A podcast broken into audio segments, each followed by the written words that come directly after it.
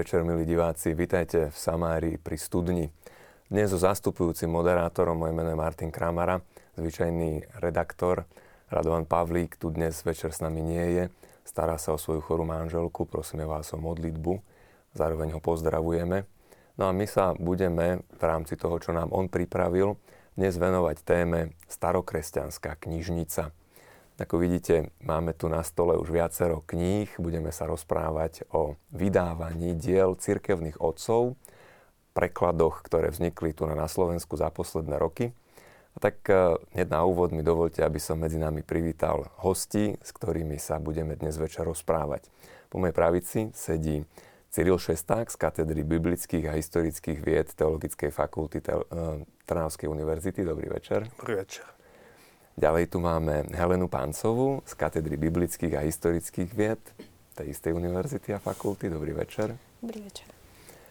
Veľmi rád som, že tu s nami je dnes aj Robert Horka z katedry biblických vied Rímsko-katolíckej Cyrilometodskej bohosloveckej fakulty Univerzity Komenského. Robert, dobrý večer. Dobrý, dobrý večer.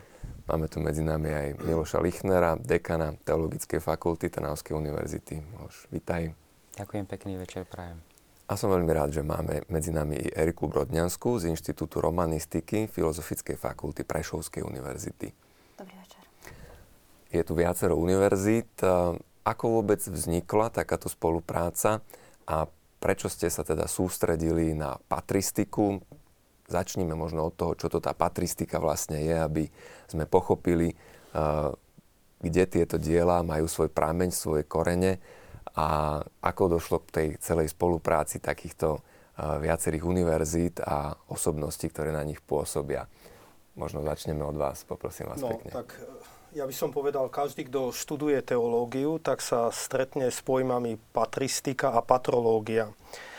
Na prvé počutie to môžu byť rovnaké pojmy, hoci treba rozlíšiť, že patrológia je vlastne súčasťou historickej teológie, a patristika je súčasťou systematickej teológie. Tá patrológia sa zaoberá vlastne životom a dielom cirkevných otcov a vlastne aj celá táto knižnica starokresťanských zväzkov má priblížiť našim čitateľom diela starocirkevných otcov, teda to znamená latinských a gréckých. Čiže prvé, prvých 7, respektíve 8 storočí starokresťanskej literatúry. Kto sú to tí cirkevní otcovia? Ja sa budem zvedavo pýtať, aby sme komplexne vysvetlili My veci. rozlišujeme dva pojmy. Máme cirkevný otec a cirkevný spisovateľ. Um, cirkevní otcovia vlastne boli učitelia prvotnej cirkvi, častokrát boli aj účastní na konciloch, napríklad prvý nicejský koncil, alebo prvý carihradský koncil, ako bol svätý Gregor Naziánsky, svätý Bazil Veľký, a církevní spisovatelia sú v podstate církevní spisovatelia sú tí, ktorým církev nedala tú vážnosť v určitom zmysle, že ich náuka nebola celkom ortodoxná. Ale dnes častokrát ich aj akoby rehabilitujeme. Spomeniem Tertuliána a Origena. Svetý otec Benedikt XVI vo svojich homíliách práve túto tradíciu pred pár rokmi priblížil, vyšla aj publikácia o tom a on znovu napríklad priblížil aj tieto veľké osobnosti, ako bol Tertulian či Origenes. Zaznelo tu už teda viacero dôležitých pojmov. Milí diváci, ja vás chcem pozvať aj k tomu, aby ste sa zapojili i vy vašimi otázkami do našej dnešnej relácii. Dá sa to urobiť prostredníctvom kontaktov, ktoré teraz vidíte na obrazovke v Samárii zavináč tvlux.sk alebo SMS-kou na telefónne číslo 0905 60 20 60. A keď sme už spomenuli teda cirkevných otcov, o ktorých sa tu budeme dnes predovšetkým rozprávať, cirkevných spisovateľov, tak mám pre vás aj takú súťažnú otázku, a rád by som e, dal do pozornosti aj možnosť vyhrať niektoré z tých diel, ktoré už teda boli preložené. Tá otázka znie, napíšte nám mená aspoň štyroch cirkevných otcov na tieto adresy, ktoré sme dali k dispozícii, či už telefónne číslo alebo mailovú adresu. No a my e, štyroch z vás vylosujeme a odmeníme e, dielami, ktoré sú veľmi hodnotné a ktoré rozprávajú o začiatkoch kresťanskej tvorby literatúry. Dali sme niekoľko takých prvých e, náznakov. Mňa by zaujímalo, čo vás všetkých dalo dohromady. kde bola taká tá prvá myšlienka, alebo čo je taká červená línia, ktorá ľudí, ktorí pochádzajú z rozličných fakult, z univerzít, privedla k tomu, že sa dali prekladať. Doteraz som dobre pochopil, 10 tých kníh vyšlo, 10 už diel z patristiky. E, prepašte, ak sa spýtam e, možno naivne, koľko je tých kníh dohromady, alebo tých diel, keby sme ich chceli všetky preložiť, tak koľko by ich malo byť? Tak Francúzi majú známu e, kolekciu Source Chrétien, kresťanské pramene. Teraz sú pri nejakom čísle 550-560. Máme čo robiť. To znamená, že máme ešte čo robiť a dúfam teda, že o pár rokov budeme môcť oznámiť ďalší posun. Dobre, a kde ste sa vlastne naštartovali? Od čoho to vzýšlo? A zda Cyril? No, ja by som spomenul tu na pána profesora Daniela Škovieru, ktorý jednak um, všetkých nás spája ako učiteľ, lebo učil nás latinčinu aj gréčtinu. A kde vás to učil? No, tak on učil hneď po revolúcii aj na Cyrilometodskej bohosloveckej fakulte, aj na tedy ešte Teologickom inštitúte svätého Alojza a učil aj tu na Filozofickej fakulte Univerzity Komenského. A v podstate všetci sme prešli jeho školou, učil nás teda tie latinčinu a grejčtinu. Každý jeden z vás. Ja som výnimka, ja som teda, ja sa hlásim ako túto k učiteľke, pani doktorke Hele Páncovej, ktorá ma učila teda aj latinčinu, aj grečtinu. Takže... Aha. Takže... Druhá generácia. Druhá generácia, áno. mm, on vás teda spojil, dá sa tak povedať? A on nás aj nadchol pre túto ideu. Ja chcem len kratulinko spomenúť pred touto edíciou začala vychádzať tzv. Mm, starokresťanská tiež knižnica a vyšlo tam niekoľko diel. Bohužiaľ táto edícia zanikla. Mm-hmm. A vy v nej svojím spôsobom na ňu nadvezujete, pokračujete v nej. A, pani Páncová, povedzte nám vy, že čo to vlastne, prečo je to dôležité prekladať takéto diela aj do slovenského jazyka, nie len teda do slovenského jazyka. Počuli sme, že existujú mnohé zahraničné iné preklady. Tak e, to vám, ja vám takú múdru odpoveď nedám, prečo je to dobré. Ja vám poviem, prečo je to dobré pre mňa, pre niektorých iných, pre niektorých našich fanúšikov, ktorí majú radi naše knihy. Pretože nás to baví. Sú to jednoducho také zaujímavé veci, také pekné myšlienky, také hlboké myšlienky, ktoré myslím, že nám všetkým obohacujú život. A to je dôvod, prečo to robíme aj napriek tomu, že niekedy máme aj ťažkosti praktické a stále vytrvávame. Tá láska k cirkevným mocom teda vznikla práve štúdiom týchto jazykov. Správne som to pochopil. Tam sa to nejako celé zrodilo. Robert, nech sa no, páči. Ja by som to možno trošku odľahčil. Uh, mňa keď sa ľudia opýtajú, že, že teda čo učím a na, čo, na čom pracujem a poviem, že patristika, tak ako tak veľmi neisto prevrátia oči a spýtajú sa s malou dušičkou, že čo je to. Áno, keď im poviem teda, že teda starokresťanská literatúra, tak tiež veľmi neisto zareagujú a povedia, že ako, a na čo je to dobré. Že presne tá otázka, ktorú si sa opýtal ty. No a voľa, kedy som to tak viac menej e, zo žartu hovoril, že lebo do 5. storočia alebo do 6. storočia sa napísalo všetko odvtedy sa už len opakuje trošku sprítomní, že všetky veci vlastne boli, boli napísané dovtedy. Uh, ale čím ďalej, tým viacej čítam tie starokresťanské spisy, tak tým dochádzam k presvedčeniu, že naozaj uh, vyjadrili sa takmer k všetkým témam. A tým, že ľudská prírodzenosť a ľudská povaha sa nemení, že máme presne tie isté problémy, možno, že trošku v inom postavení, tak čítaním toho, ako to už v staroveku dokázali riešiť, ako sa k ním dokázali postaviť, môžeme trošku nazrieť aj do toho, ako správne ich riešiť možno dnes. Takže... Uh... A kto to boli títo cirkevní otcov? Ešte toto sme nejak nespomenuli, možno trošku tým pomôžeme aj našim divákom, ktorí sa budú snažiť zodpovedať na tú otázku položenú v úvode. Uh, kto to vlastne boli, alebo do akých kategórií sa delia, podľa čoho ich rozlišujeme? Mm, pre úplného laika, keby sme mali začať od začiatku, že teda patristika, patrológia, cirkevní otcovia.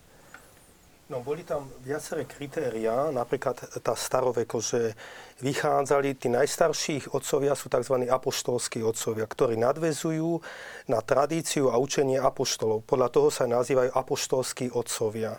Ako svätý Ignác Antiochísky bol aj mučeník a odvolávajú sa svätý Polikarp, že bol žiakom svätého Jána apoštola. Čiže je tam tá apoštolská tradícia.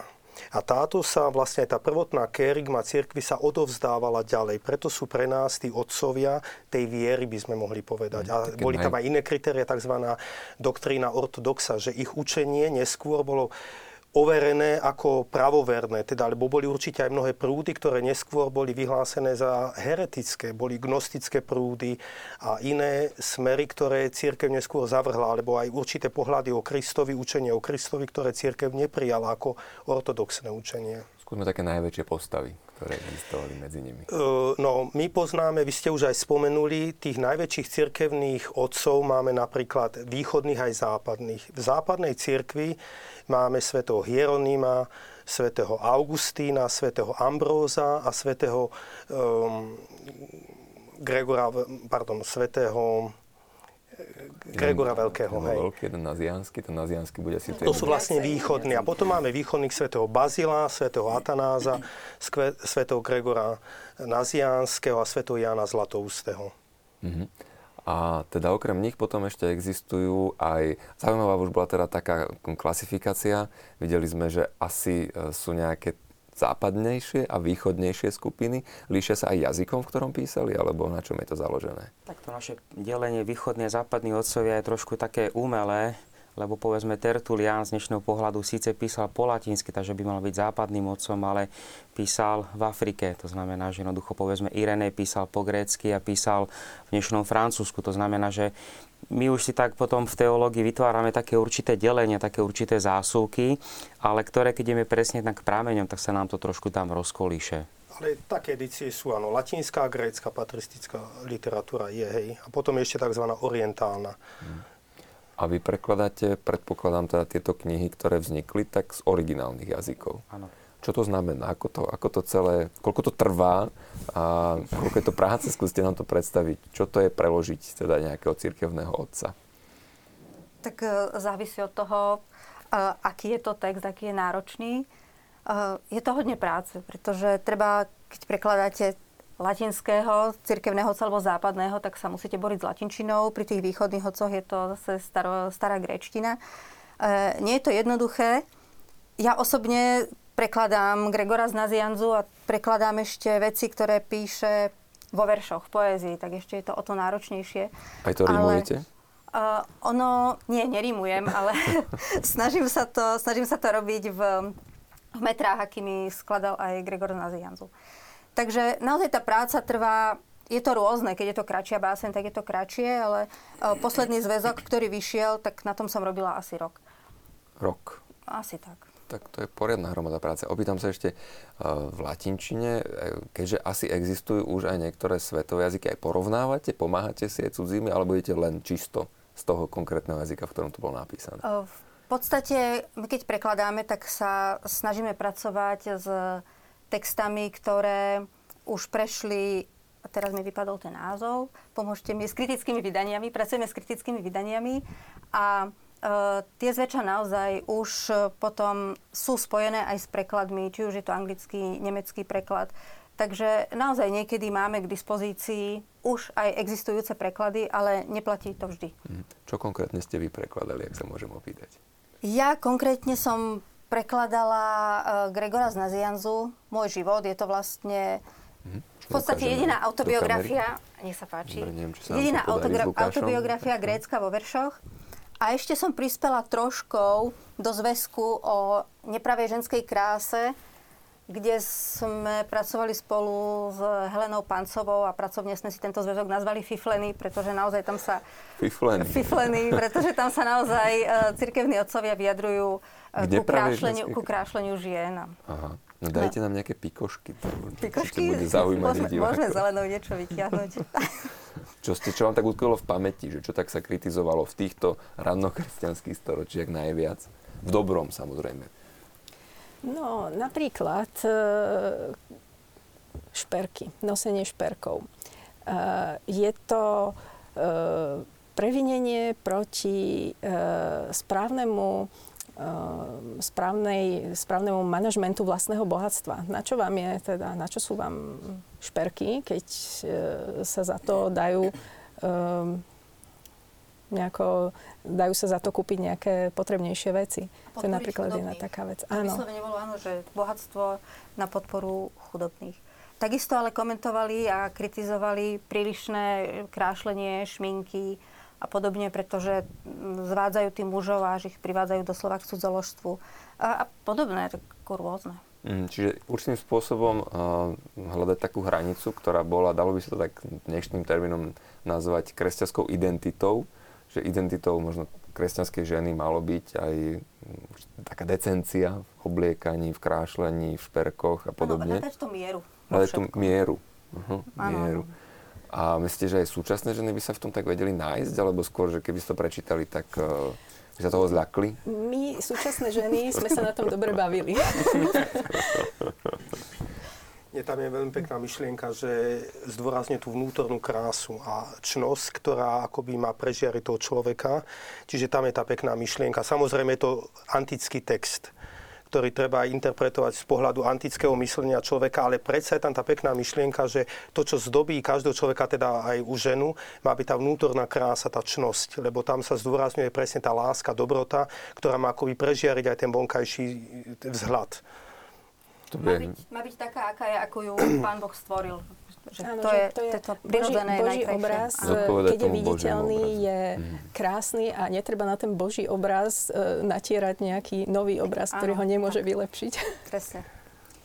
To bol... si treba uvedomiť, že v zásade oni reagovali na určité také excesy, ktoré boli. Tie rimánky alebo tie mnohé bohaté pani boli skutočne veľmi bohaté a častokrát to preháňali. A jednoducho, tí cirkevní treba to chápať, že to bola určitá reakcia na niečo, čo sa preháňalo.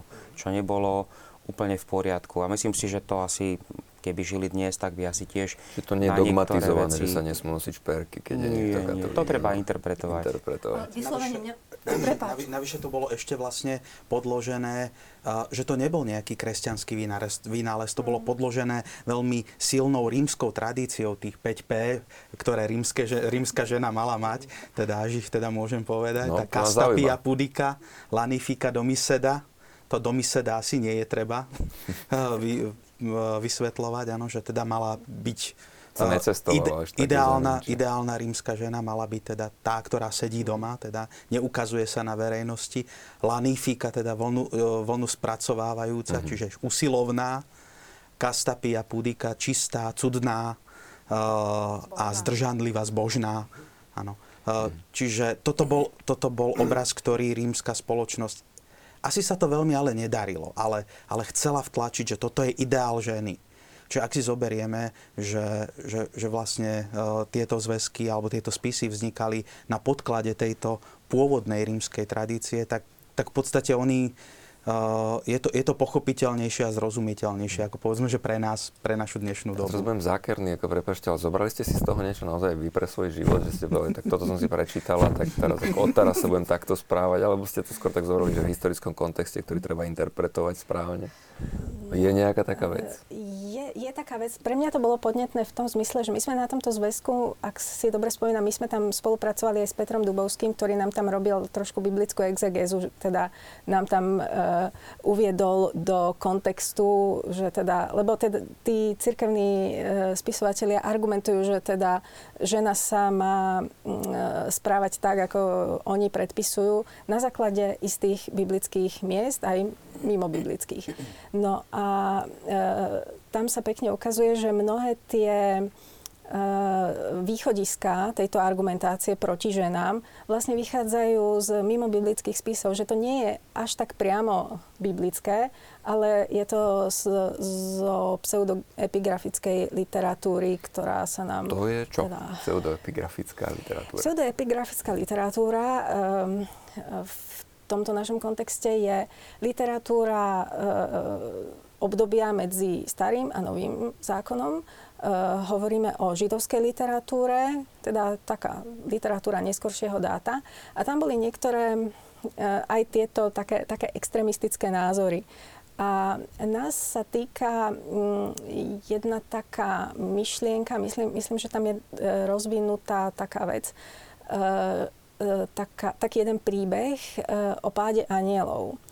A, áno, áno. A to sa stalo kedysi dávno, keď ženy boli strašne krásne a teda zalúbili sa do nich anieli a ženy tou svojou krásou spôsobili pád anielov. Čiže ženy sú vinné nielen za pád človeka, ale ešte aj za pád anielov.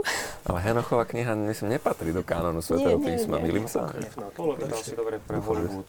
Pre Hollywood. Ono, tá pseudoepigrafická literatúra, teda uh, pseudo znamená lživo, áno, uh, čiže ona vlastne vznikala tak, že keď niekto napísal nejakú knihu a bolo to presne naopak, ako sa to deje teraz.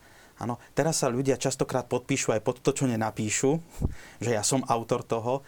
No a vtedy to robili presne opačným spôsobom, že keď chceli, aby tá kniha bola uh, populárna a aby sa rozšírila, no tak tam dali ako autora niekoho známeho. Áno, tak napríklad apoštola nejakého, alebo v tomto prípade Henocha, o ktorom teda v Biblii je napísané, že v podstate možno ani nezomrel, chodil s pánom a potom bol vzatý. Koniec.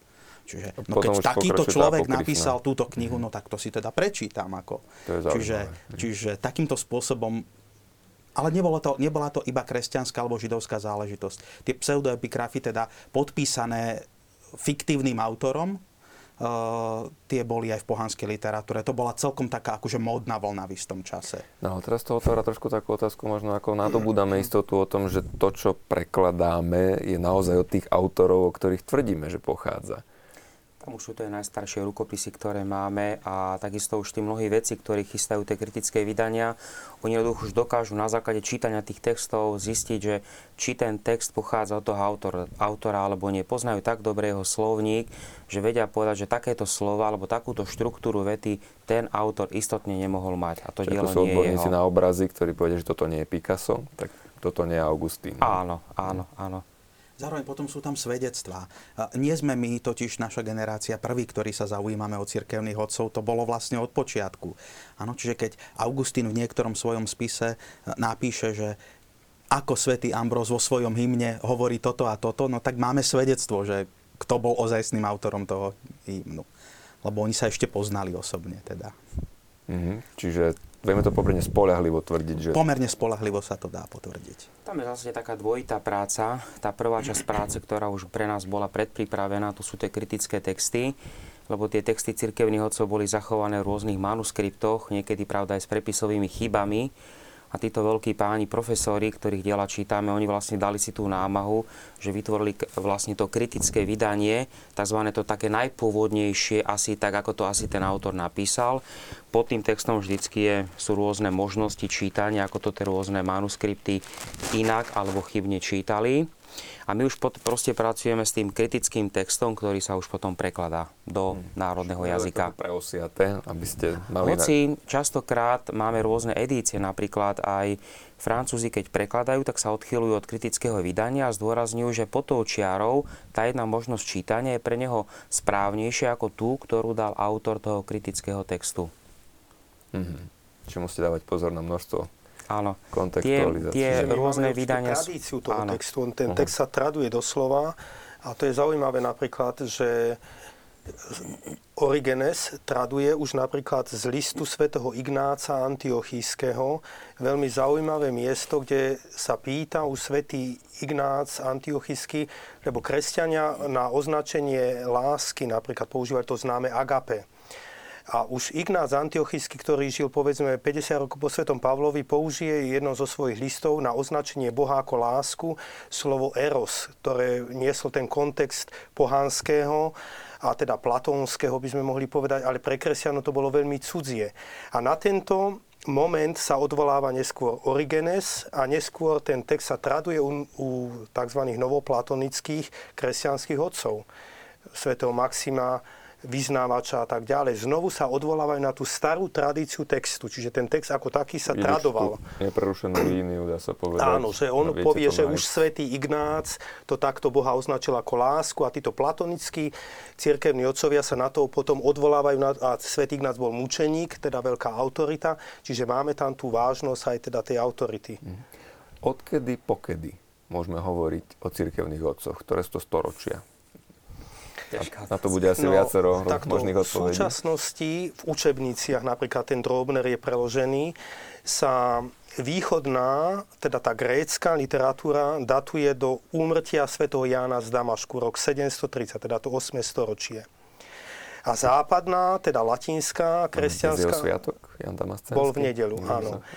A západná sa datuje o storočie skôr, úmrtím svätého Izidora zo Sevily, 700, 636, teda to 7. storočie, tak je dnešný úzus, ale sú v odborných kruhoch aj také diskusie, že to chcú skrátiť. Napríklad už svätého Augustína niektorí chcú považovať ako posledného človeka antiky a prvého človeka stredoveku, pretože svojim učením natoľko poznačil celý stredovek myslenia, filozofiou, teológiou, že niektorí povedia, že svätým Augustínom by sme to mohli aj zakončiť.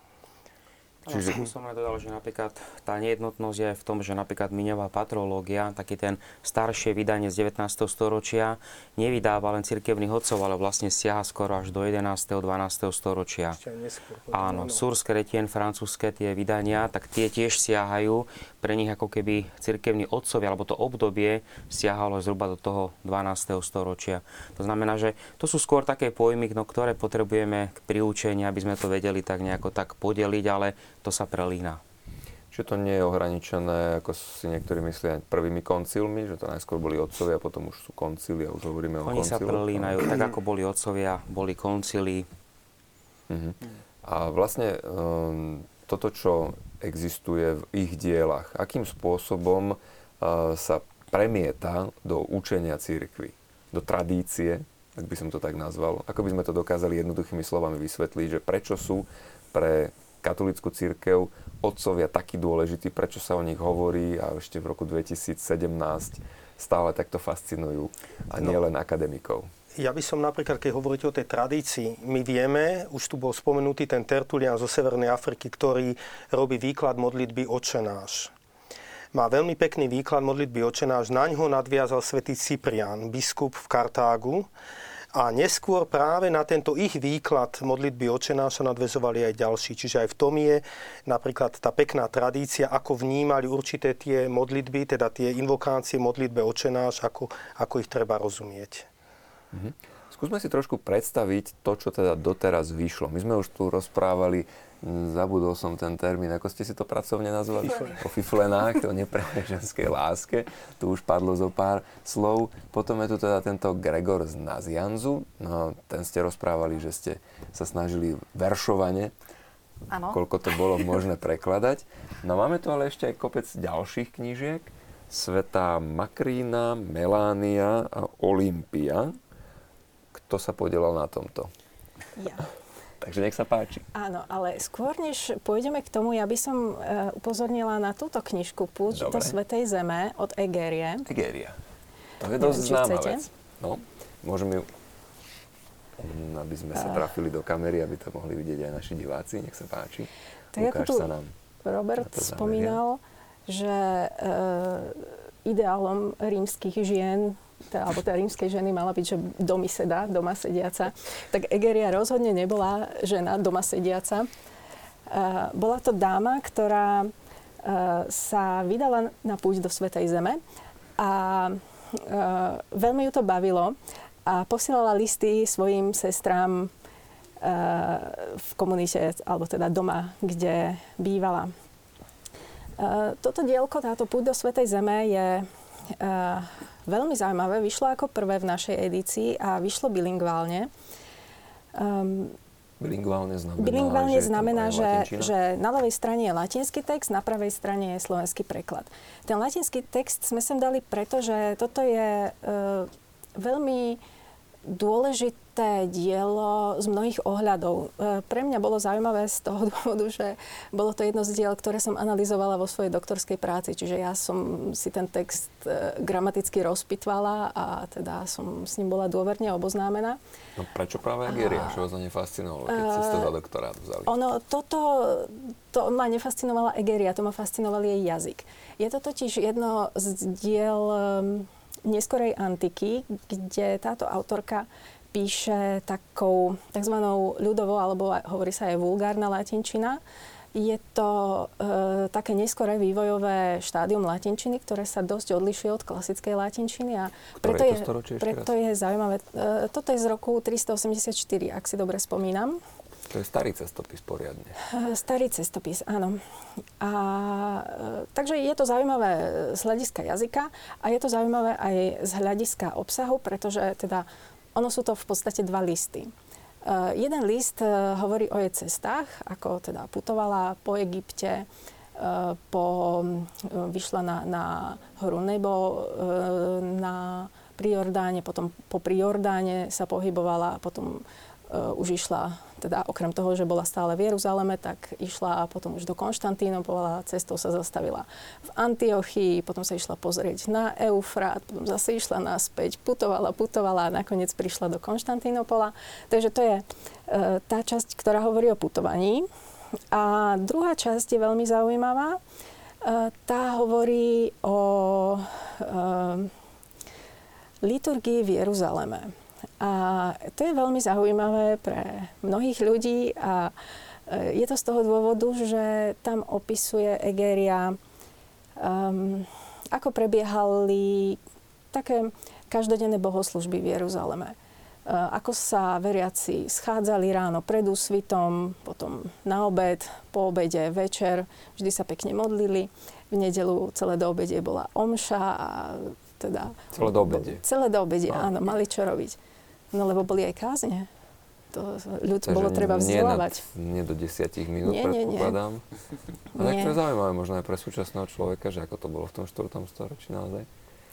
Čiže Áno, popis liturgie. Jeruzaleme slavili Epifániu, je to veľmi pekne popísané, alebo to pole pastierov Betleheme, sú tam tie miesta, aj dnes, keď ideme napríklad na púť do Svetej Zeme, tak častokrát sprievodcovia poukazujú na to, že máme pekný opis tých pútnikov už z toho 4. storočia, ako sa na tých miestach Betleheme, na tom poli pastierov, tej jaskyni Mlieka, ako sa tam zhromažďovali kresťania, ako Epifániu slávili e, v Jeruzaleme a To tak ďalej. Egeria. Pardon. To Egeria o tom nehovorí, ona iba o Jeruzaleme, ale to je presne to, čo hovorí, že tam tá štáciová liturgia, že uh, ona opisuje, ako sa tí kresťania pohybovali z jedného miesta na druhé. Proste neboli iba na jednom miestečku, ale pekne si sa pohybovali po celom Jeruzaleme, odišli na Olivovú horu, vrátili sa naspäť a No taká kvázi krížová cesta, by sme dalo povedať. také pekné veci, čo mnohí, ktorí boli v Izraeli, môžeme spraviť takú, že prečo tá knižka je nám taká blízka, lebo Egeria vlastne spomína to, že keď chodila po tých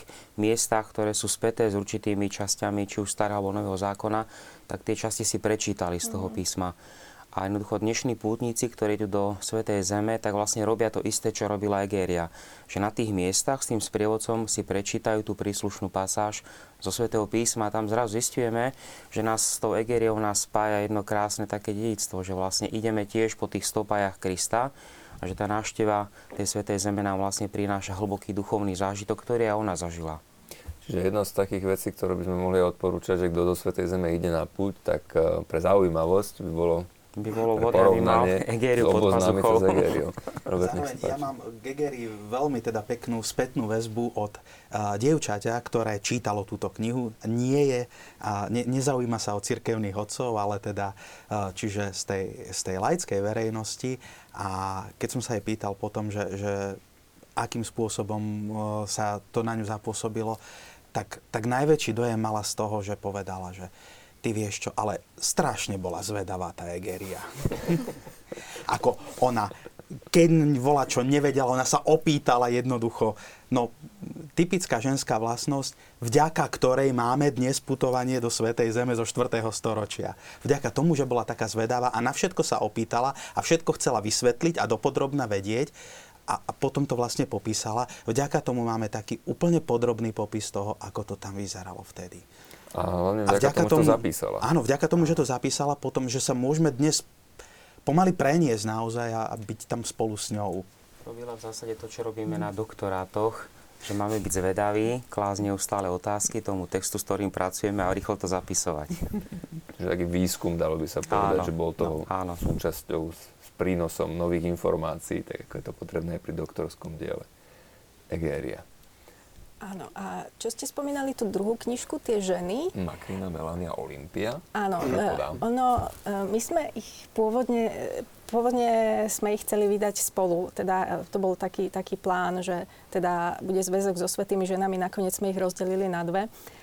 A ostal nám v druhom zväzku tieto tri sveté ženy. Um, Sveta Makrína to je dielo od svätého Gregora z Nisi, to je môj obľúbený autor. Uh, to je také krátke dielo, myslím, že je to jedna z najstarších hagiografií. Uh, je to život uh, svätej Makríny, to bola sestra Gr- svätého Gregora z Nisi. Musíme vysvetľovať termíny, aby sme sa nestratili. Čo je to hagiografia? Hagiografia je... je životopis svätého. Životopis svätého, áno. Um, je to také jednoduché dielko, pretože Makrína mala taký jednoduchý život. Uh, vlastne ona celý život strávila na jednom mieste v rodičovskom dome. Ale svätý Gregor tomu Veľmi životopisu... Uh, ona bola ale grékyňa, takže... Uh, Ale to nepasovalo to celkom do tých rímskych odporúčaní, no dobre. Um, tak, ale Gregor vedel jej život podať uh, v tom jeho duchovnom rozmere, ktorý bol veľmi hlboký. Takže to je Sveta Makrína. A tá druhá... Doplniť, tam ano? je tá vzácnosť toho diela, že on neopisuje príliš jej vonkajší život, ale ten vnútorný mm. vývoj, lebo on bol novoplatonik, teda vnímal hlavne tú dušu a jej ten duševný vývoj a tým je tá, tá, ten životopis jej ako svet je veľmi vzácný, lebo my máme väčšinou od svetého Hieronima, máme tie životopisy pustovníkov, ale on opisuje vonkajšie to, čo konali, ako sa obliekali, askézu, ale tu na, on opisuje jej vnútorný vývoj, ten rast a on tým, že bol novoplatonik, tak opisuje jej vnútorný vývoj k Bohu, určitú mysticizmus je tam pekne zachytený. Áno, potom je tam druhá sveta, sveta Melánia a to je, to je zase Rimanka, ktorá tiež nebola domyseda. to bola tiež taká jedna, ktorá e, putovala po celom svete, e, v tedajšom svete. E, bola v Severnej Afrike, v, v Egypte a nakoniec sa usadila v Jeruzaleme. A v Jeruzaleme teda aj dokončila svoj život. A potom tretia je Sveta Olympia. To bola zase Konštantínopolská, vznešená Konštantínopolčanka, ktorá ako mladá ovdovela a potom zvyšok života sa venovala charite. A bola to e, taká veľmi blízka priateľka svätého Jána Zlatoústeho. E, v tomto diele je jej krátky životopis, teda tá hagiografia. A potom veľkú časť e, tohto diela tvoria listy svätého Jana Zlatoustého Olympii. Dali sme ich sem z toho dôvodu, že teda listy Olympie Janovi Zlatoustému sa nezachovali, ako je už takým smutným zvykom, že teda sa zachovajú iba spisy toho dôležitého cirkevného otca, alebo teda nejakej veľkej osobnosti. No, chlapi tie... nemajú celkom poriadok, no. takže ženy to lepšie poodkladali. Takže tie jeho sa zachovali. To je pekná interpretácia. No a tieto, tieto ich listy sú uh, veľmi zaujímavé a také aj pre mňa boli povzbudzujúce, pretože sú to listy z obdobia, z posledného obdobia uh, Janovho života, ktoré strávil vo vyhnanstve. Um, Možno preto sa nezachovali. Aha, čiže aj sa Troška snažil... Na, na ospravedlnenie svätého uh-huh. Jana išiel do vyhnanstva, takže... Uh-huh. Zachránime mu trochu reputáciu tom, týmto. Takže bola tam bohatá ja... korešpondencia. Koľko bolo tých listov plus minus? Tých listov, ak si dobre spomínam, 14, 14, 17, pardon. 17. Uh, niektoré sú kratšie, niektoré sú dlhšie a takou dosť dôležitou témou v týchto listoch je teda jednak ako útecha eh, v tých trápeniach, ktoré mal teda Ján ich mal a zrejme ich mala aj Olympia. Eh, a útecha eh, v trápení, teda to, to čo Ján hovorí, je to také, také celkom zmysluplné, také, také logické. Akože nie sú to také, také prázdne reči, ako ktoré mm, vám niekto povie, že a to nič. Ale to, čo hovorí Jan Zlatoustý, e, mne, mne sa to páči, lebo to má logiku. Ako on tak pekne vie rozdeliť, že utrpenie mm, sa delí na dva druhy. Jedno si človek zaslúži, druhé si nezaslúži.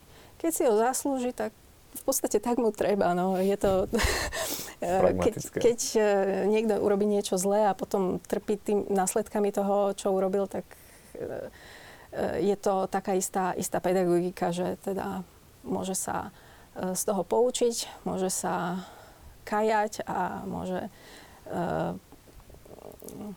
potom ísť ďalej. No a problémom, ktorý, ktorý e, teda rieši v týchto listoch je to utrpenie, ktoré si človek až tak veľmi nezaslúži. Ono niekedy na človeka doľahnú aj také veci, ktoré ako nech sa snaží akokoľvek, e, nemôže. Proste pri, pri všetkej úprimnosti si človek povie, že toto naozaj som si nezaslúžil. No a Jan to sa mi veľmi páči, uh, hovorí, že áno, naozaj, takéto, takéto situácie sa stávajú. Dobré veci sa stávajú, teda zlé veci sa stávajú aj, aj ľuďom, ktorí si ich nejako nezaslúžia. Taká knižka, že do, zlé veci sa stávajú dobrým ľuďom, Hej. to je moderná záležitosť, čiže zase nič nové pod slnkom. sme zase to tu nič mali. Nové pod slnkom. Do 6. storočia bolo všetko napísané. Mm, milí diváci, ako vidíte, to sa naozaj oplatí čítať tieto veci, lebo čokoľvek ďalšie vychádza v 21. storočí, už to tu máme. A prepáčte, ja som vám skočil Nie, v podstate, v podstate som skončila. No, uh, uh, Zatiaľ máme takú zaujímavú dominanciu, že o ženách sa veľa rozpráva. My to tak prišli, že cirkevní otcovia, otcovia a pozrime sa. Ešte možno by som doplnil tam ten jeden moment, že ona nosí titul diakonka. Mm-hmm. To je veľmi zaujímavý rozmer, lebo my vieme, že v prvotnej cirkvi existovala aj pre ženy určitá forma diakonie. My presne nevieme už, čo to všetko obsahovalo. Vieme, že napríklad v starovekej cirkvi sa krstili dospelí ľudia, dospelé ženy. Čiže mnohí odborníci vychádzajú aj z toho, že oni asistovali pri tom slávení, teda to pomazanie, mohli pri biskupovi pomáhať, ale teda išlo o nejaký ozaj vážený stav starovekej cirkvi a ona má ten titul diakonka. Mm-hmm. A to sa teda povedzme dnes, myslím, že trošku sa snaží sa nazvať tá interpretácia správna tohoto, lebo o ano. diakonkách aj Svetý Otec tuším ustanovil komisiu, ak sa dobre áno, pamätám. Áno, čiže máme svedectvo, že takýto titul v cirkvi, a teda takýto úrad, nie že titul, mm. takýto úrad existoval a ona teda nesie ten titul diakonka. Mm. No už, no. už v podstate Apoštol Pavol, v, myslím, že v prvom liste Korintianom píše o, o, diakon, o diakonke Fébe z Kenchrejského prístavu a uh, ja som veľmi rád, že bola ustanovená táto komisia, pretože aj podľa toho, čo hovoril teda Cyril, ono zrejme asi nemuselo byť ani od biskupstva k biskupstve, od farnosti k farnosti rovnaký náplň toho diakonátu. Čiže ono sa mohlo celkom líšiť. Líšiť v cirkvi. V cirkvi to bolo konec koncov takmer vždy pestré veľmi. A všetci boli katolíci. Že, že ten, ten náplň toho úradu, e, tá náplň toho úradu mohla byť, e, mohla byť rôzna a, a, napriek tomu všetci zotrvávali, zotrvávali v jednote a v láske. E, to je, to je teda úžasná vec.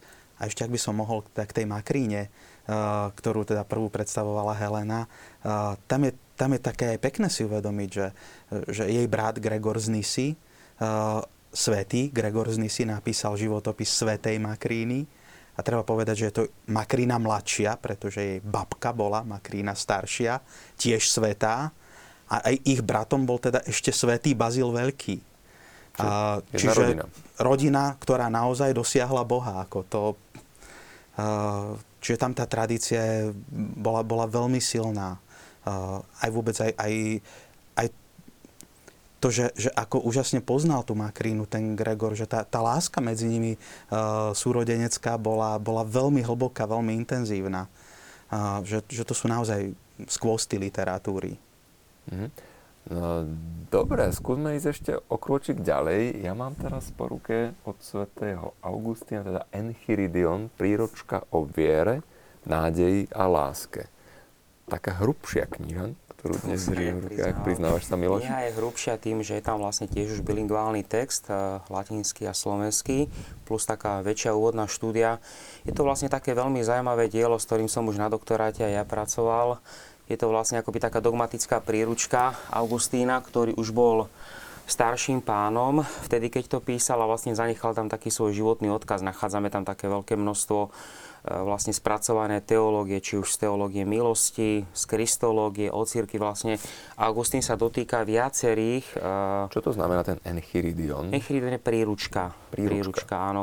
Vlastne dostal Čomu? takú požiadavku od e, jedného diakona, aby mu napísal, ktorý sa volal Deogracias, aby mu napísal akúsi príručku, takú, že čo bude mať v príruke, taký manuál, ktorý vyťahneš ako narábať s niečím, tak na pár strán. Tak Augustín sa rozpísal, rozpísal. Až toho vzniklo také... Že sa zasmiali Deogracias, čo samozrejme znamená Vavrincovi. Vďaka Bohu. Pardon, Vavrincovi to bolo. Čiže on má, nevieme presne, či naozaj takéto mená niesli, alebo či on to tak zduchovnil potom, svätý Augustín. To Vavrincovi vlastne. Ad Laurentium, to je, takže to je Vavrinec som sa pomýlil, Deogracias bol ďalší, tam myslím, ďalšia knižka, ktorá, ktorú Augustín napísal. Takže po tej stránke je to knižka, ktorá ovplyvnila aj protestantov, reformáciu, takže po tej stránke je to dielo, ktoré zachytilo tak katolíkov, ako aj reformovaných. A v zásade je to 16. 17. storočie, aj Tridentský koncil, keď to tak veľmi nahrubo povieme, bolo o tom, že ktorá interpretácia Augustína je pravdivá. Tú, ktorú mali katolíci alebo reformovaní. Takže po tej stránke je veľmi dobré aj v rámci ekumenického dialogu, že máme tieto základné teologické traktáty, aby sa išlo k textom. A preto tam dávame aj ten latinský text, lebo pravda ten preklad, to viete lepšie, ako vie vždy interpretáciou a jednoducho ten text po istom čase treba na novo preložiť. A keď sa pozerá, ten študent, keď si pozerá ten slovenský text, tak môže si pozrieť aj ten latinský text a sú určité slova, ktoré e, nevždy sa dajú rovnako preložiť. Um, s tým sa možno spája zaujímavá otázka, že tieto veci, ktoré teraz tak pracne robíte, a je vidieť, že to trvá celé roky, sú podľa vás teda primárne určené pre študentov, alebo je to určenie aj pre širšiu verejnosť? Lebo toho študenta by si mohli donútiť, že po latinsky to budeš čítať a hotovo. Neviem, či by sa to podarilo, ale... Je to, myslím si, pre všetkých, je to pre hm, katolickú inteligenciu, by sme mohli povedať. Cirkevní otcovia v zásade vždy, keď máme v dejinách cirkvi, vždy, keď prichádza také obdobie, že sa začínajú vydávať diela cirkevných otcov, tak vždy prichádza k akési obrode teológie. To je neočkriepiteľný fakt. Jednoducho ich diela vždy priniesli niečo živé, krásne, tá teológia sa obrodila. A tie texty sú skutočne skvostné, ako dnes mnohí kňazi, ako dnes píšeme, publikujeme svoje kázne a tak ďalej. No o 2 3 roky si ich už nikto neprečíta. Môže byť tí najväčší fanúšikovia, to má založené s podpisom, ale povedzme kázne Augustína alebo Jana Zlatoustého alebo Ambroza po 2000 rokoch, 1500 rokoch sú stále zaujímavé, sú hlboké. To znamená, že oni dokázali pochopiť tú vieru inteligentne a živo a dokázali ju povedať spôsobom, ktorý je dodnes atraktívny a krásny pre toho človeka. A preto sa aj tomu venujeme, lebo aj robíme vedeckú prácu, ale zároveň text aj nás živí po tej duchovnej stránke. Tu sa aj pýtajú, že by sme trochu oboznámili e, divákov o živote a diele svätého Augustína. Je jedna z takýchto otázok. Tak ty si to trošku tak začal uh, smerovať, tak skús nám niečo podrobnejšie. Koľko mám hodín? tak to máme roky 354, 430, je to niekoľko rokov, 10 ročí potom, ako kresťania dostali slobodu. Viacerí z týchto cirkevných odcov žijú a pracujú v tom období, kedy cirkev vyšla, ako by sme tak povedali moderne, z podzemia, z toho prenasledovania. Zrazu bola konfrontovaná s problémami, ktoré nezažila počas prenasledovania, tak ako my v 89. roku. A Augustín sa pokusil inteligentným spôsobom zodpovedať na mnohé tie problémy v dielach, či už o Trojici, o cirkvi, o Kristovi, hovoriť o jeho živote, ja si myslím, že je tu krátka životopisná črta, to by sme asi zasvetili jednu celú reláciu Augustínovi.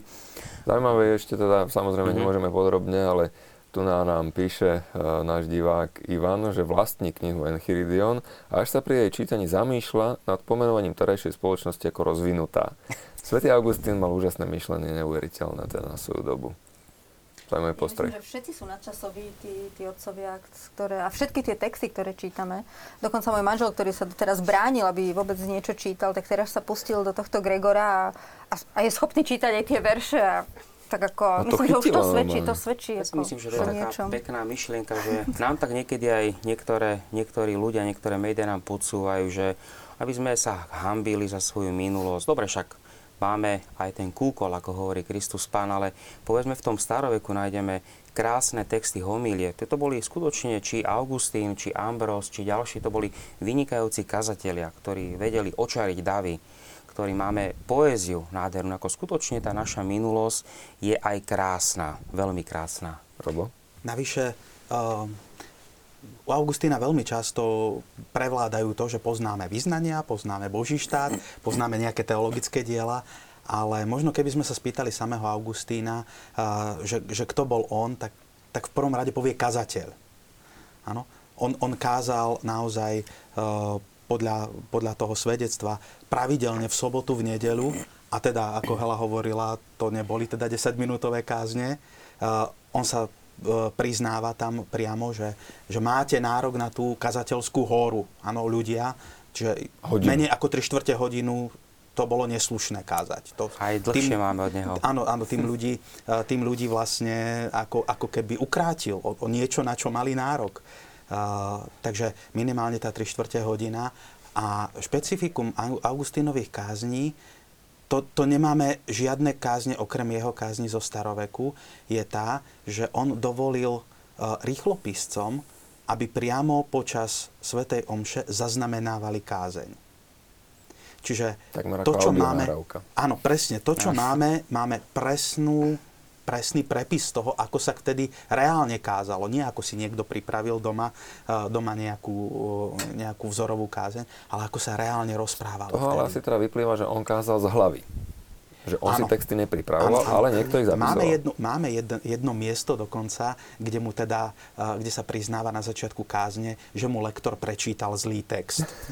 Iný, než bol pripravený, že sa nám to už stalo všetkým, ktorí kážeme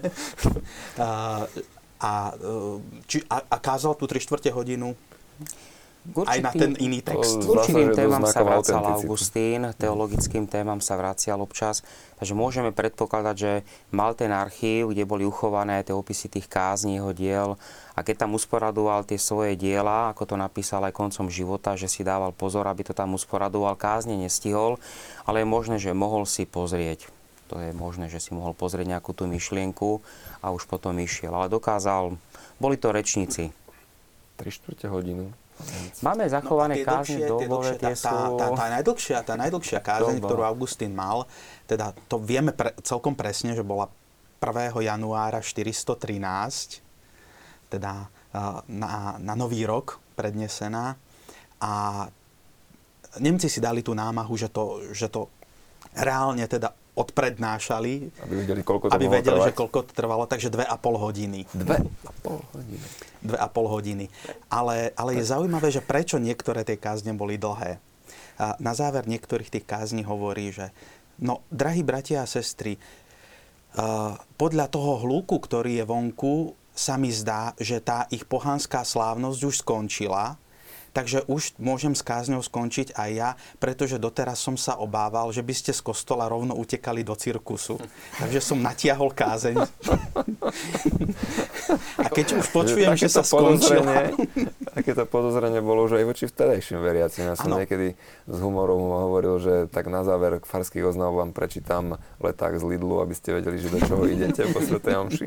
Že nebezpečenstvo takéhoto charakteru existovalo, že v minulosti. Tam zase treba si uvedomiť, cirkus prišiel prišiel raz za čas do toho mesta, ľudia nemali Facebooky, nemali telefóny, to znamená, kňaz splnil takú určitú spoločenskú úlohu, okrem toho povzbudzovateľa, ale on potreboval tých ľudí nejako tak povzbudiť, e, zachytiť, aby určitými aj vtipným, určitými vtipnými nárážkami, hrou so slovami, častokrát tie mnohé aj ťažko prekladáme, lebo v latinčine to krásne znie, tá slovná hra, na ktorú ľudia reagovali, ale už do slovenčiny to už nevieme tak preložiť, aby si to zachovalo takú tú živosť. Ale tam vidno, že skutočne to boli majstri slova. Ako dnes, keď si pozrieme nejakú reláciu v televízii, kde povedzme je nejaký známy herec, ktorý vedel krásne rozprávať a ľudia vedia mnohé pasáže priam z pamäti. Ako toto sú vlastne títo naši otcovia, ktorí vedeli tak živo rozprávať, že dokonca Augustína chodili, chodili, chodievali počúvať aj heretici, aj židia, aj e, schizmatici. Proste také známe boli jeho kázne. Mm, čiže už také, ako povedať talien, že batúte, také niektoré na spameť, čo už vieme aj my možno z filmov, tak oni mali možno podobne v pamäti z týchto jeho sa raz na tom aj pohádali.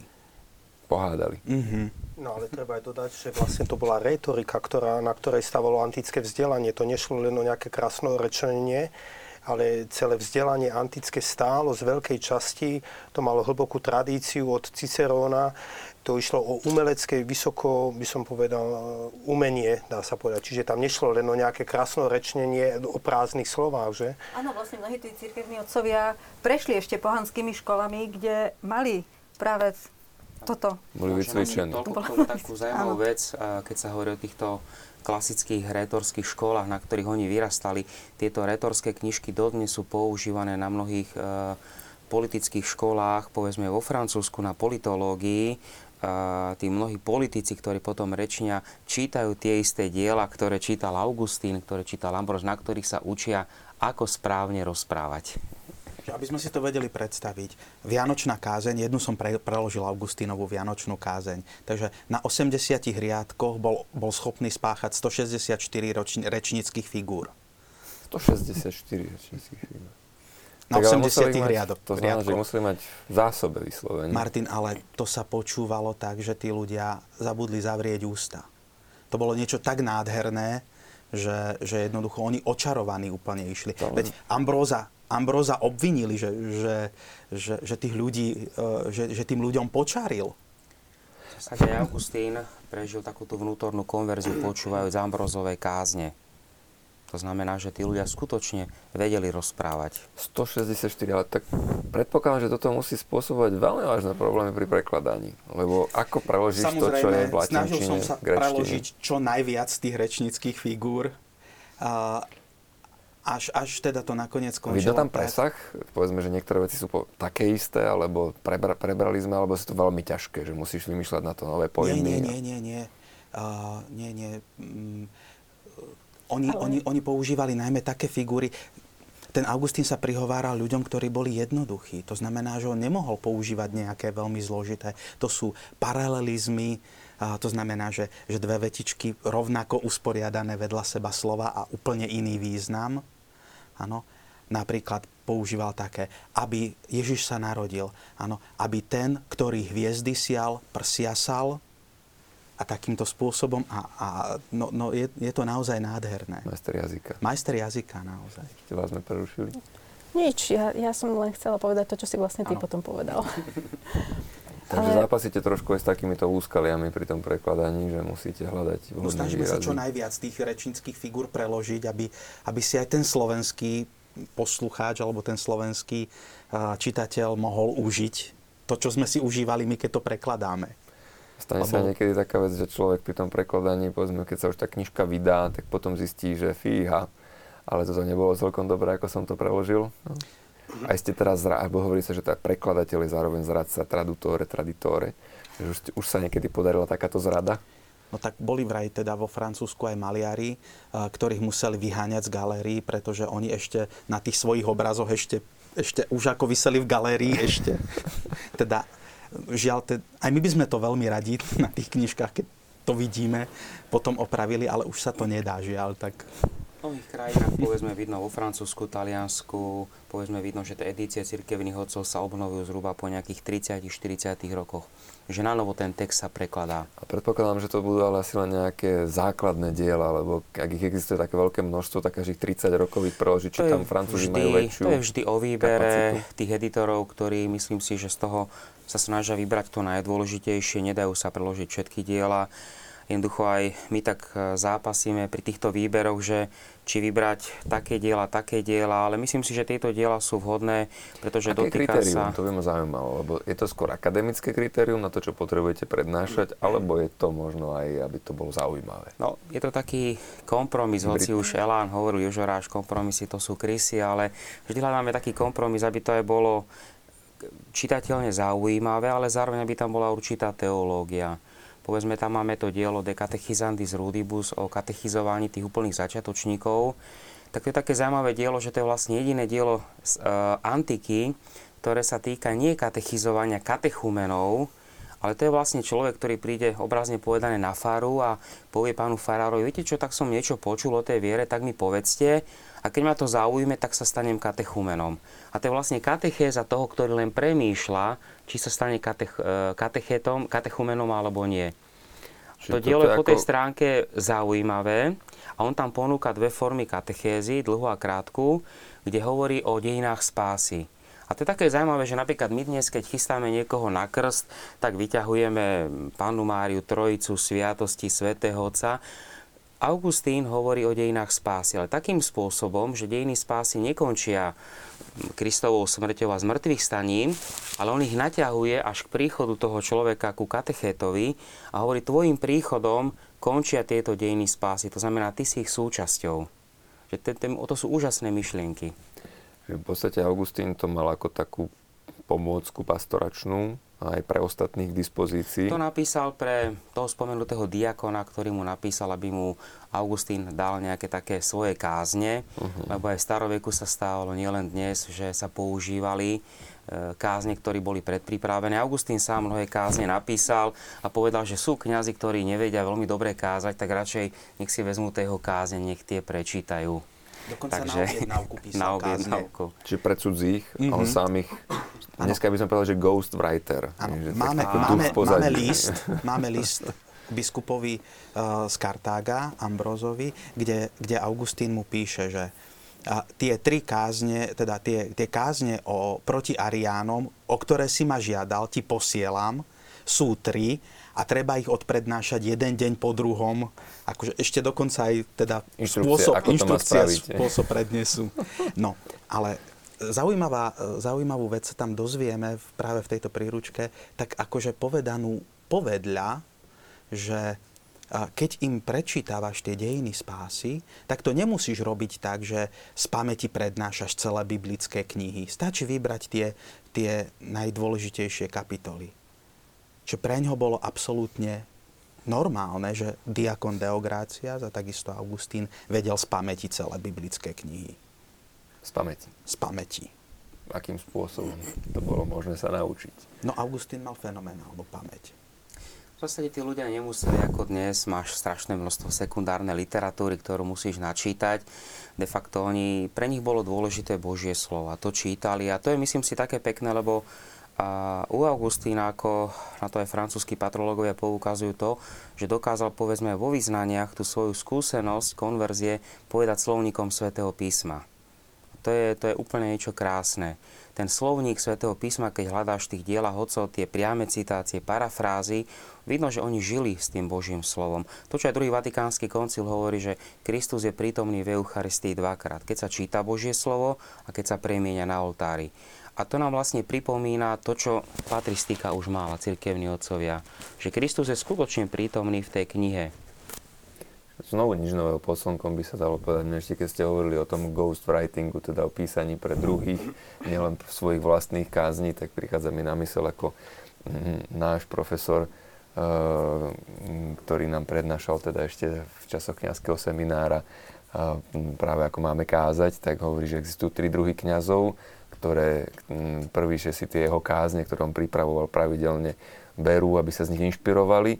A druhí, ktorí si to dopredu prečítajú, aby to potom použili a tretí, ktorí ešte listujú na kancli, aby zistili, že ktorá nedeľa, aby to tam prečítali. Takže znovu nič nového pod slnkom, už možno aj svätý Augustín to zažil. Takže máme o katechizovaní de rudibus úplných začiatočníkov. Áno, to sme tak, to sme tak preložili. Taký eufemizmus začiat... trošku, áno, že? Áno, taký rudes, taký tí jednoduchý ale nie v takom tom e, zlom význame slova, ale ľudia, ktorí majú elementárne znalosti o tej kresťanskej viere. Ja by som ešte siahol, ak dovolíte, to kúsoček ďalej. Vidím, že tu je slávne svedectvo mučeníkov, čo je výber z najstaršej mučenickej literatúry.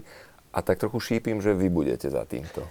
No, aj s kolektívom samozrejme. A chcel by som povedať, že o prenasledovaní kresťanov mnoho rokov sa naši veriaci ľudia dozvedali z jedného filmu a to bol Ben Hur ktorý je vlastne sfilmovanie Senkevičovho románu.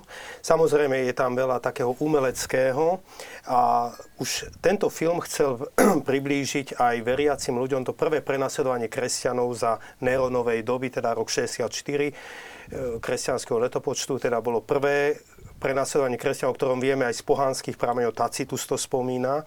No a vy ste sa viackrát pýtali, že ako sa tie knihy rodili táto kniha sa isto zrodila ako potreba pre našich poslucháčov Teologickej fakulty Trnavskej univerzity, pretože už rok, pár rokov to učím. A bolo mi tak trošku ľúto, že sme hovorili síce o tom prenasledovaní kresťanov, ukázal som im nejaké také mozaiky, napríklad obrazy z katakomb, ale samotné tie texty sú nenahraditeľné, keď ich čítate.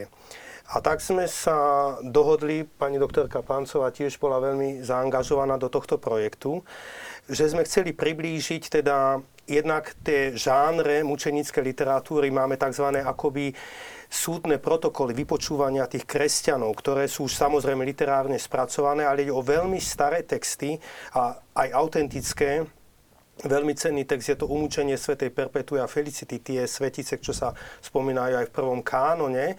Máme nádherné dielo, teda umúčenie týchto dvoch svetíc a množstvo iných. Ale máme tam aj texty, napríklad o padlých kresťanov. Svetý Cyprián, my vieme, že nie všetci kresťania boli ochotní zomrieť, boli aj takí, čo popreli vieru. Aj o tomto písali vlastne cirkevní otcovia. Svetý Cyprián sa dotýka aj tejto témy. A sú tam aj také texty, na ktoré sme veľmi rádi, že sú tam. Napríklad máme ten list Plínia mladšieho, teda to bol pohanský autor, vzdelaný antický autor, ktorý sa pýta cisára Trajana, ako má vypočúvať kresťanov. To je veľmi vzácný text a máme ho tam preložené aj s krátkou odpoveďou. Alebo napríklad je tam aj text tzv. milánskeho ediktu. My častokrát počujeme, že kresťania teda v tom roku 313 dostali slobodu a tak ďalej. My ten text máme tradovaný u Laktancia a je tam vlastne, máme ho tam pekne preložený tento text. Čiže je tam množstvo veľmi cenných textov pre historikov, pre teológov a vôbec každého, kto sa zaoberá touto problematikou, lebo tie prvé tri storočia kresťanov boli poznačené prenasledovaním. To boli také fázy. Ano? My vieme, že nie vždy boli prenasledovaní, ale boli aj obdobia, kedy mali akoby trošku taký pokoj, ale boli aj obdobia, hlavne teda to Déciovo alebo Diokleciánovo prenasledovanie bolo veľmi, čo vstúpilo do dejín a poznačilo v podstate aj potom život církvy. Takže toto sa zrodilo ako potreba pre našich študentov a e, myslím, že naozaj môžeme právom povedať, že to je nádherné dielko. Majú teraz tí študenti trošku aj ťažšie, keďže existujú tieto preklady, si to musia, predpokladám, asi aj povinne prečítať. E, takto by som povedal. Skúšať. Máme tam napríklad najstarší latinský kresťanský text je práve mučenícky. To sú tie akta mučeníkov zo Scily. No naši študenti majú veľmi dobrú profesorku, pani doktorku Pancov, ktorá už tento text do svojej gramatiky latinskej e, zohľadnila. Čiže ja keď to s nimi čítam, tak predpokladám, že oni to už na, keď mali cvičenia z latinčiny, ten text je krátky, je to jedna strana, čiže ho viac menej v určitom zmysle prešli, takže aj to je výhoda. Tie väčšie texty samozrejme sa nečítajú celé, lebo to, by, to je rozsah veľký. Hm. Možno dokreslenie teda celej te, toho obrazu, uh, okrem tohoto predmetu cirkevných otcov, keďže to predpokladá, že musíte vedieť aj tie pôvodné jazyky, prednášate teda aj tieto pôvodné jazyky? Áno. Je to, teda, i to je vašim osudom. Áno. A ako to vnímate v súčasnej dobe, že teda je ešte kapacita mladých ľudí sa to naučiť, alebo túžba, alebo je to len niečo také odtiaľ potiaľ? Dokážu sa ešte do toho dostať? No, predpo- ko- ako dlho sa učí latinčina a grečtina? Keď teda prichádzajú s vami do styku študenti, tak koľko? Tak môžete U mňa je 6 semestrov, teda u nás na fakulte, na fakulte. 6, 6 semestrov latinčiny. Uh, takže sa už študenti rozprávajú po latinsky, keď vychádzajú. Nie, žiaľ, teda nestihneme za to veľa, veľa spraviť, áno, ale vždy je to o tej motivácii. To znamená, že ak sa tí študenti uh, motivujú dostatočne na to, aby sa to učili, No, pretože zvyknú ľudia ohrnúť nos, keď povedia, že latinčina, akože na čo sa to budem učiť. No ale keď im už poviem, že všetky európske gramatiky, teda okrem ugrofínskych, vychádzajú alebo nejakým spôsobom majú styčné body s tou latinskou gramatikou. A keď sa naučíte latinskú, tak budete s drobnými obmenami rozumieť skoro všetky európske gramatiky, tak to zrazu začína byť trošku ako e, zaujímavé. Keď poviem, že 70 alebo 80% slovnej zásoby v angličtine je prevzaté z latinčiny a vo francúzštine, v taliančine, v španielčine ešte viac, tak to zrazu začína byť zaujímavý jazyk celkom. Môžete potvrdiť túto skúsenosť? Tam sú bohoslovci, predpokladám, no. predovšetkým. Tu nás asi reholníkov vyučujete. No Vy? u nás na romanistike v Prešove, tak e, tam latinčinu majú archivári, historici. My nemáme v Prešove odbor, klasickú filológiu, ale napríklad prekladateľov, prekladatelia majú predmet taký všeobecnejší, volá sa to antická kultúra pre prekladateľov alebo klasické jazyky a civilizácia, kde... Pre prekladateľov z akéhokoľvek Pre jazyka. prekladateľ z akéhokoľvek jazyka a uh, oni dostávajú taký všeobecný prehľad aj vôbec o kultúre, o literatúre, mytológii. Je to veľmi zaujímavé. Ale chodím učiť aj do Košíc na Filozofickú fakultu a tam už odbor je. A tam teda študenti musia prejsť latinčinou aj gréčtinou. Uh, vlastne štúdium trvá 5 rokov, takže a potom, keď skončia, mali by vedieť tiež Minimálne vysporiadať čítať. sa s textom. Áno, Možno, že aj prekladať. uh, mali by, mali by to zvládnuť. Taký ten zlom prišiel okolo tých zhruba 60 rokov, kedy vlastne tá latinčina sa opustila, dovtedy bola celé stáročia. Dnes ju pravda nahrádza, ako by chcela angličtina. Tá latinčina mala celé stáročia tú jednu výhodu, že vytvárala vlastne akúsi takú časť tej kultúry, že ten študent mohol prechádzať z jednej krajiny do druhej, všade vždycky vbehol do toho istého jazyka. Či bol e, niekde v Nemecku, alebo bol vo Francúzsku, alebo v Taliansku, de facto prednášky, skúšky, knížky, všetko bolo v latinčine. To fungovalo v Európe. Čo tá gréčtina? Spájala podobne východný svet, alebo tak to až nebolo? Tam by asi Nie. No, ono sa to už humanizmom, samozrejme renesancia, humanizmus, e, bol návrat aj ku gréckému jazyku v Európe.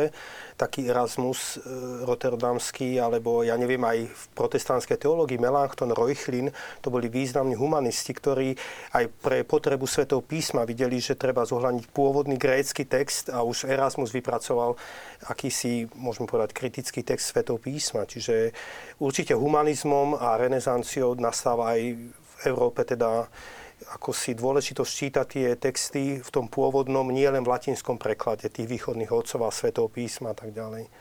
Ja teraz e, trošku tak e, zákerne predpokladám, že tej gréčtiny asi ale nebude toľko ako tej latinčiny v tých vyučovacích Nie, nie. procesoch. Nie.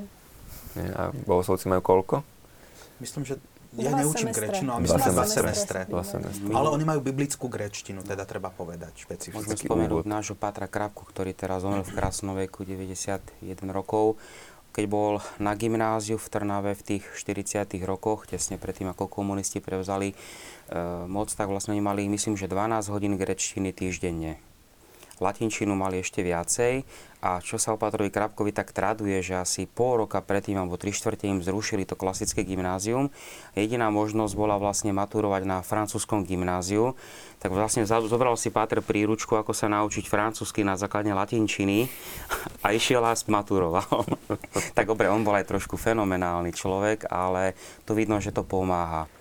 Tak to je skôr taká debata, tie prítomnosť tých klasických jazykov vo vyučovacom procese skôr tak zoširšia hovorí o prítomnosti a dôležitosti humanitného vzdelávania.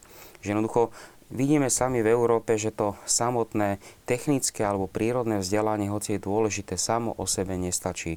Že potrebujeme to humanitné vzdelávanie a povedzme tie klasické jazyky ťa učia pracovať s jazykom, aby si si uvedomil, čo chceš povedať určitým slovom, že to slovo pochádza z nejakého iného jazyka, kde vyjadrovalo niečo iné. A jednoducho zrazu sa ti lámu tie tvoje čierno-biele videnia sveta, zrazu sa učíš určité otvorenosti, čo je veľmi dôležité.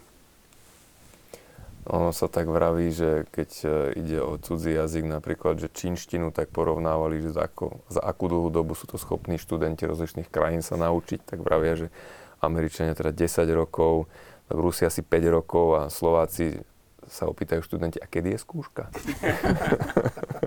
Niečo podobné ako Miloš Krapka. hovoril, že, že naozaj v súčasnosti máme veľký problém a to je, to je celá tá humanitná literatúra a patristická literatúra ešte špeciálne, pretože 50 rokov v podstate bola, alebo 40 rokov bola u nás zaznávaná sa.